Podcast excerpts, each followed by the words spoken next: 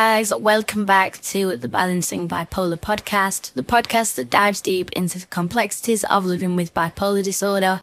I am your host, Jordan, and Happy New Year, everyone. It is 2024. We've made it through another year. Here we are. Hope everybody had a great New Year's. I had a really quiet one. I was in bed by nine o'clock, so best way to start the year, in my opinion. Um, so before we get started today, I'm going to be discussing what I think is quite an important topic. It is a very, very big symptom in my mania. So it's something that I would love to discuss with you all. But first, I'm just going to answer a few questions that I've received. So let's just get into it. So one question I got asked is, what am I going to do with the podcast going forwards? Like, what are my plans for 2024 with this podcast? So 2024, I want more community engagement. I want people commenting on Twitter. I want people emailing in. I want people to come and join me on the podcast and, you know, have guests on. I think that would be really fun and that's on me. I really have to work hard to get that engagement and get people interested in listening to and coming on the podcast. So that's something that I'm going to be working really, really hard on this year. I really want people to be involved and yeah, yeah, that's definitely one of my biggest plans with the podcast. I would love to have on maybe professionals like doctors, psychiatrists, psychologists. I would love to have on people sharing their experiences, sharing how they got diagnosed, sharing things that they've been through, personal stories and personal wins as well. Like I don't want it to be all like doom and gloom and oh, this is so bad.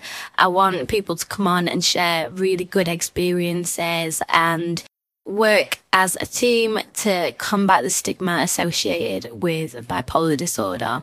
This podcast, I want it to be chatty but informative and I'm sort of going to be like working through my own experiences associated with certain symptoms, associated with comorbidities, like other disorders as well.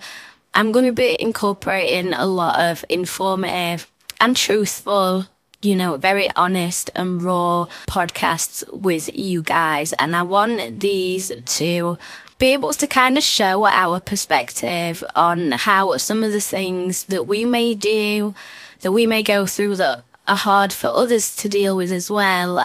I want them to, you know, listen to the podcast and be like, okay, I can kind of get an understanding of how they're feeling. It's, it can be so hard to articulate how we're feeling, especially when we lack awareness of how we're feeling or we don't have the energy, you know, there's so many things. Um, so yeah, I'm looking forward to growing the podcast and taking it to a whole new level. So I would regard myself as a person with a pretty low sex drive. And I think everything I'm about to talk about is just trauma, basically. Everything seems to be linked back to trauma. There are so many patterns in my life, my bipolar, certain symptoms, and the zero to 100 when it comes to sex is a big one. Not only is it a sign of unwellness, but it has also negatively impacted my relationships and life overall. Let's get into it. So many people with bipolar disorder struggle with hypersexuality as a part of their mania or even as a coping mechanism for things like depression, this can incorporate things like excessive masturbation, consuming a lot of pornography, sleeping with multiple partners, indulging in one night stands, having affairs, exhibitionism. These are all forms of hypersexuality if it's compulsive, impulsive, or problematic. And hypersexuality isn't always linked to bipolar. It can be indicative of other psychiatric conditions associated with the use of amphetamines or can be classed as a sex addiction. And for us, hypersexuality becomes increasingly more problematic when combined with other bipolar symptoms such as impulsivity, risk taking, and poor judgment. Now, I spent many years mostly asexual. I was with a long term partner, but it just worked for us. I was still totally attracted to him. I just have a very low libido. And from this baseline of asexuality, I would not even notice, but I would start feeling more and more desires, um, having more like crushes and taking more risks than I ever usually would because I just wouldn't. I remember being around 18 in a highly drug fueled manic episode. I ended up sleeping with a guy who I had zero attraction to, and I look back on it and I'm like, oh my god, why did I do that?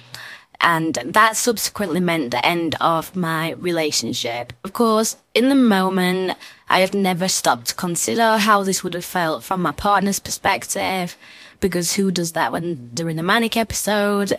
The manic episodes would put me in a position of feeling like the hottest girl in the world and made me feel so above everyone else and so self important that no one else's feelings or perspectives really mattered to me.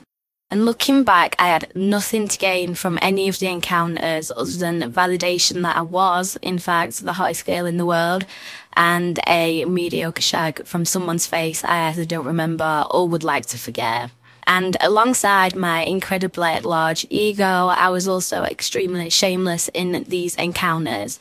I would happily let myself be passed around between different men, and unfortunately, a lot of the things that happened ended up being public knowledge. People were openly gossiping about me, and I faced so much judgment and public embarrassment that I'm actually glad that I was so manic at the time to lack that self awareness because otherwise I think I would have actually buried myself because looking back, that is hella embarrassing. I did so many stupid things with men and degraded myself a lot when I was in these episodes. On a lot of reflection, connecting the dots between sexuality and bipolar and analysing my own self worth, I realised this had to be rooted in trauma. And at the time, the way that I was dressing, the way that I was carrying myself, and the way that I was approaching people, that all led to a lot more trauma as well. Like at the moment, it didn't feel traumatic because I was so manic. But because of that, when I look back, I often feel like I would never have consented to that, nor would I have wanted to partake in such extreme sexual acts. It was all so empty and baseless, but it felt exhilarating in the moment. And that exhilaration had me craving more and more and more. And I would go on Tinder and, you know, the first guy that I would match with, I'd be like, okay, I'll literally meet you in 30 minutes. And this was a huge thing for me was like sexting and sending photos and getting this like gratification and good feeling from it, even though it's not it's not something that actually does feel that good to me personally. I don't judge anyone else if that's what you enjoy doing, like without me fine, go for it. But for me, it's only something that I'd really do if I was not feeling stable. And going from a low to normal or even a higher sex drive to one that is what feels like a compulsive urge at all times is just not normal. And for me, it is a symptom of my mania that comes back every time with a vengeance. And I end up in very much the same situation every single time, whether I'd be sort of hyper fixated on one particular person and then another person and then another person with some sort of like delusional romantic attachment to it, even though I literally don't know these people at all. Or just putting myself out there, getting drunk, taking drugs, and putting myself out there in situations where I can and have been very, very easily taken advantage of. And that is something that, of course, then just adds more trauma. In a lot of these situations, had I been stable, I wouldn't even have given these men a second look um, not the type of people that I'm interested in, and the type of people that I tend to go for when I am in these manic states are people who end up being quite aggressive towards me, and it always just leads to a bigger mess. I think each one of these encounters that I've had has been grounded a lot on on the whole ego thing and feeling like I'm better than everyone else, but also the impulsivity, the urges, the lack of danger that you feel when you're manic. It's kind of like you're invincible and there could be no negative possible consequences for your actions. Even though in situations like these, largely the repercussions of it have been incredibly negative. Of course, there's been times it's been fine. There's been times that I've had a lot of fun. I'm not saying it's all trauma, but a lot of these situations that we can find ourselves in when we are manic can put us in a lot of danger. Essentially, we are not invincible. We are, in fact, incredibly vulnerable when we are in these states. And it's so easy to be taken advantage of or do something that will really, really affect you negatively. And then, of course, there is, you know, the risk of STIs, you know, infections, risk of pregnancy if you're not on any birth control.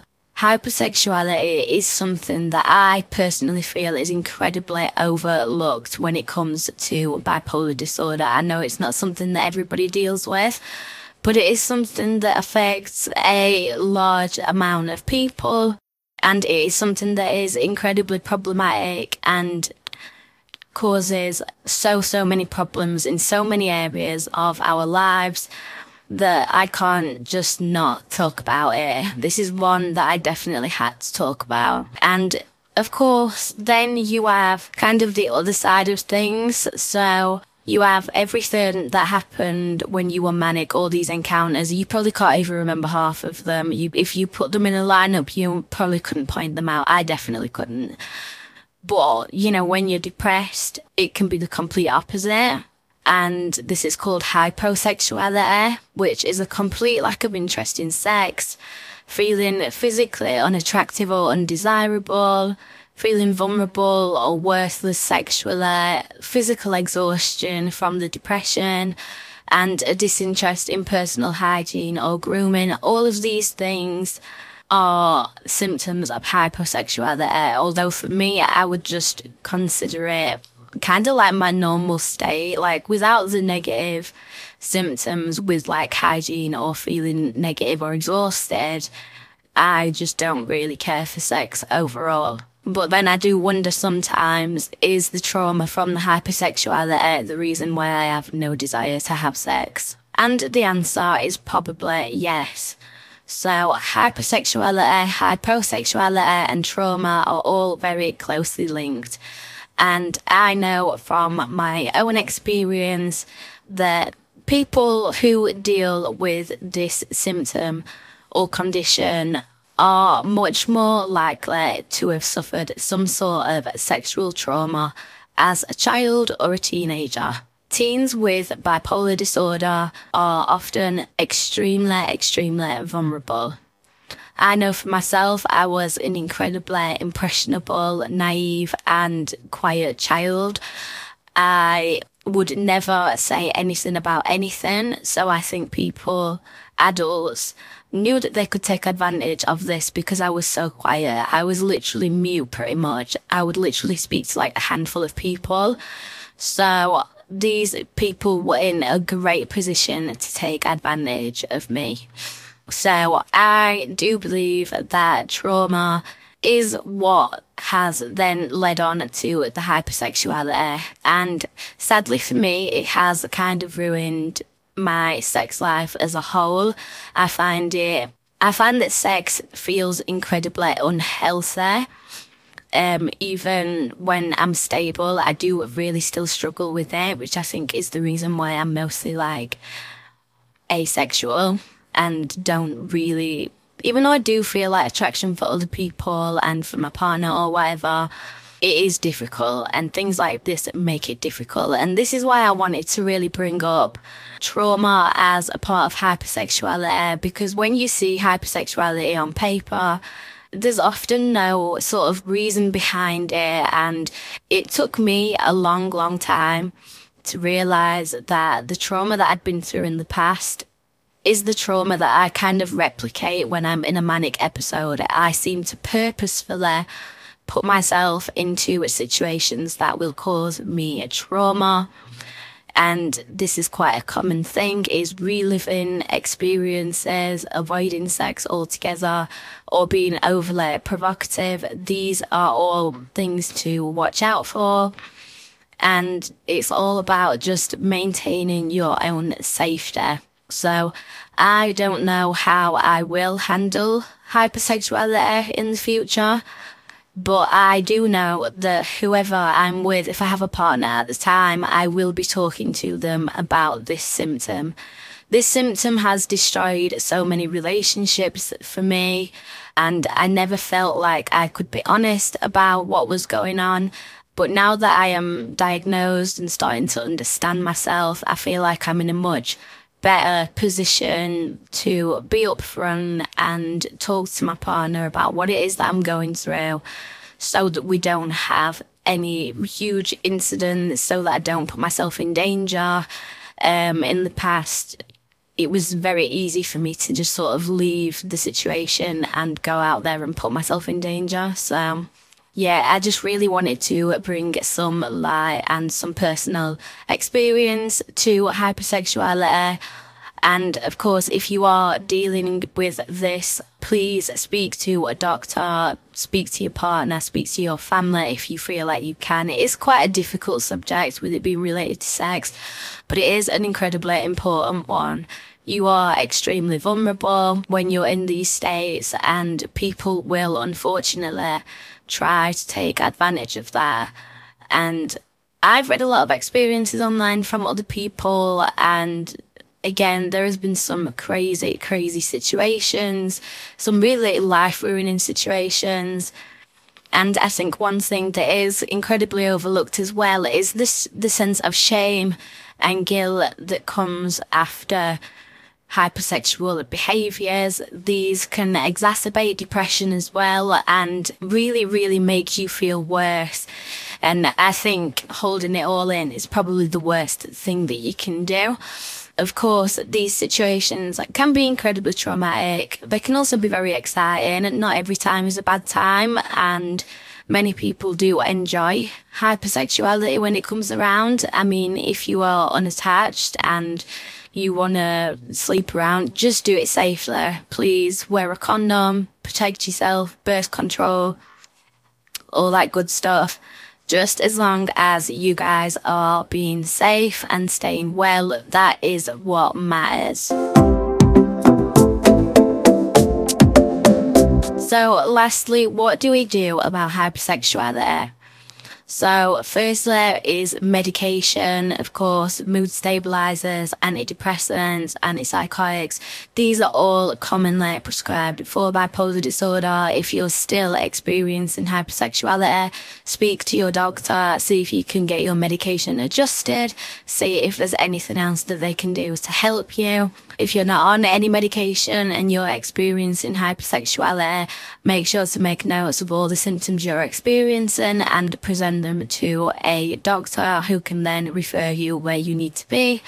Therapy is a good option, especially if you have dealt with some sort of trauma in the past. It can be a great way to cope and work through that trauma rather than holding it all in.